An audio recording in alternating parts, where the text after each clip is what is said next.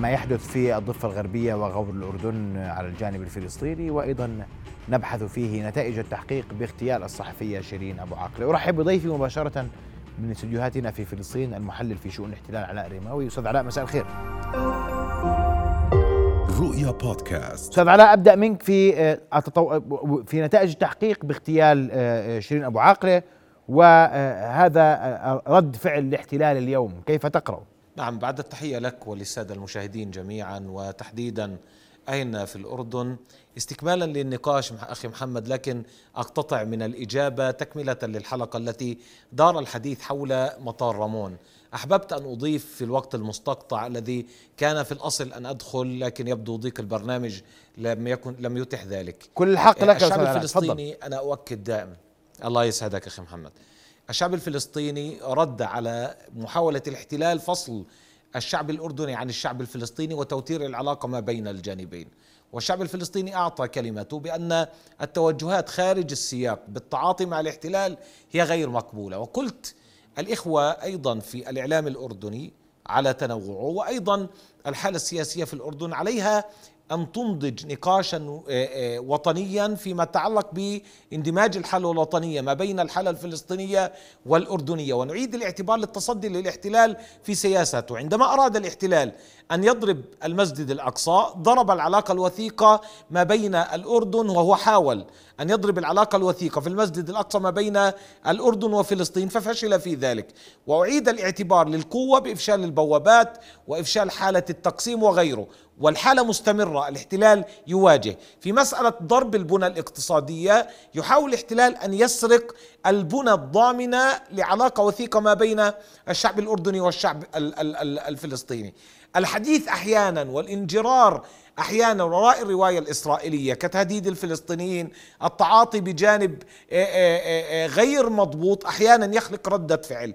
أنا قلت وما زلت الشعب الفلسطيني والأردني هما قبلة واحدة في المواجهة والشعب الفلسطيني والأردني في ذات الخندق في المواجهة تعالوا نؤطر بالبعد الوطني تراكميا للرد على سياسات الاحتلال.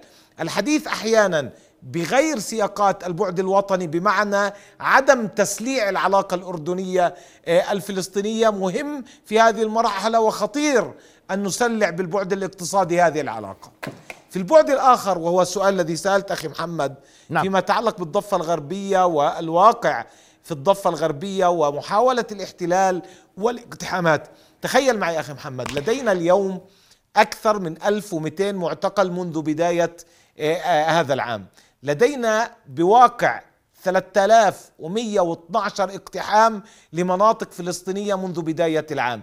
لدينا أكثر من فرض 4892 حاجز ما بين طيار وما بين ثابت في مساحات الضفة الغربية بمعنى لدينا حالة عقاب جماعي ممارسة على الشعب الفلسطيني نعم. التطورات الأخيرة التي خلقت في الضفة الغربية جاءت في سياق الرد على ما فعله الاحتلال عندما يكون الاحتلال متماديا في المسجد الأقصى متماديا في الضفة الغربية متماديا في منطقة الأغوار وأنت تحدثت مهم الحديث الذي تحدثت فيه في المقدمة حول منطقة الأغوار. ماذا يفعل الاحتلال في منطقة أغوار الأردن؟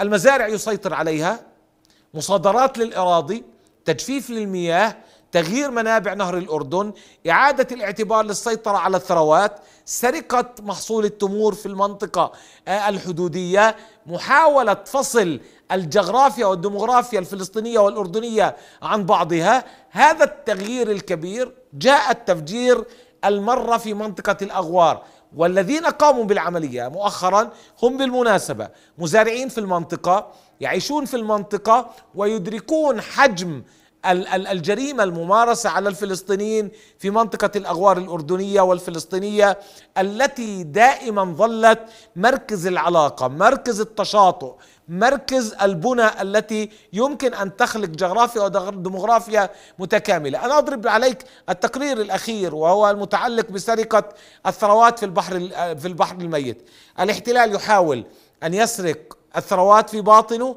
يحاول أن يجري عملية تجفيف محددة لزيادة الجغرافيا الطبيعية لصالحه لبناء بعض المصانع ثم يعيد الاعتبار لتغيير جمالية المنطقة من خلال السيطرة على منطقة العوجة وهي أحد منابع نهر الأردن أنت أمام حالة من الإغراق والتغيير في هذه المنطقة والتي تمس بالمناسبة الأمن القومي الأردني الذي يتعايش مع الأمن القومي الفلسطيني على قاعدة التكامل في هذا الملف. نعم.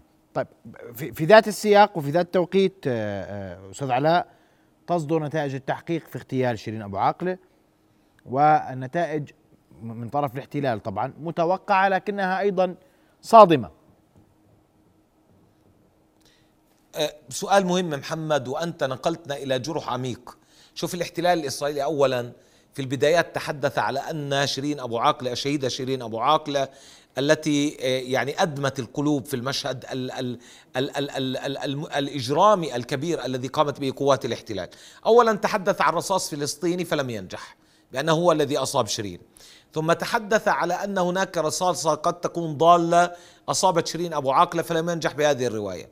ثم بعد ذلك انتقل للحديث عن آه، أن هناك تحقيقا يجري في مسألة آه، مقتل شيرين أبو عاقلة، ثم أثبت بعد ذلك من خلال الروايات إلى إمكانية أن تكون هناك حالة ظنية في من يقف وراء ذلك، ثم اليوم يغلق الملف، يعني الاحتلال وكأنه يريد أن يقول للعالم ويريد أن يقول للفلسطينيين ويريد أن يقول للعرب تحديدا. بأن الدم الفلسطيني هو ليس مثارا مهما مؤثرا ضاغطا على السياسات العالمية ولا ضاغطا حتى على السلوك الإسرائيلي فيما تعلق بالعلاقة لا مع أوروبا ولا مع العرب ولا مع الولايات المتحدة. حتى أن الولايات المتحدة مهدت لمسألة التغاضي عن ملف شيرين.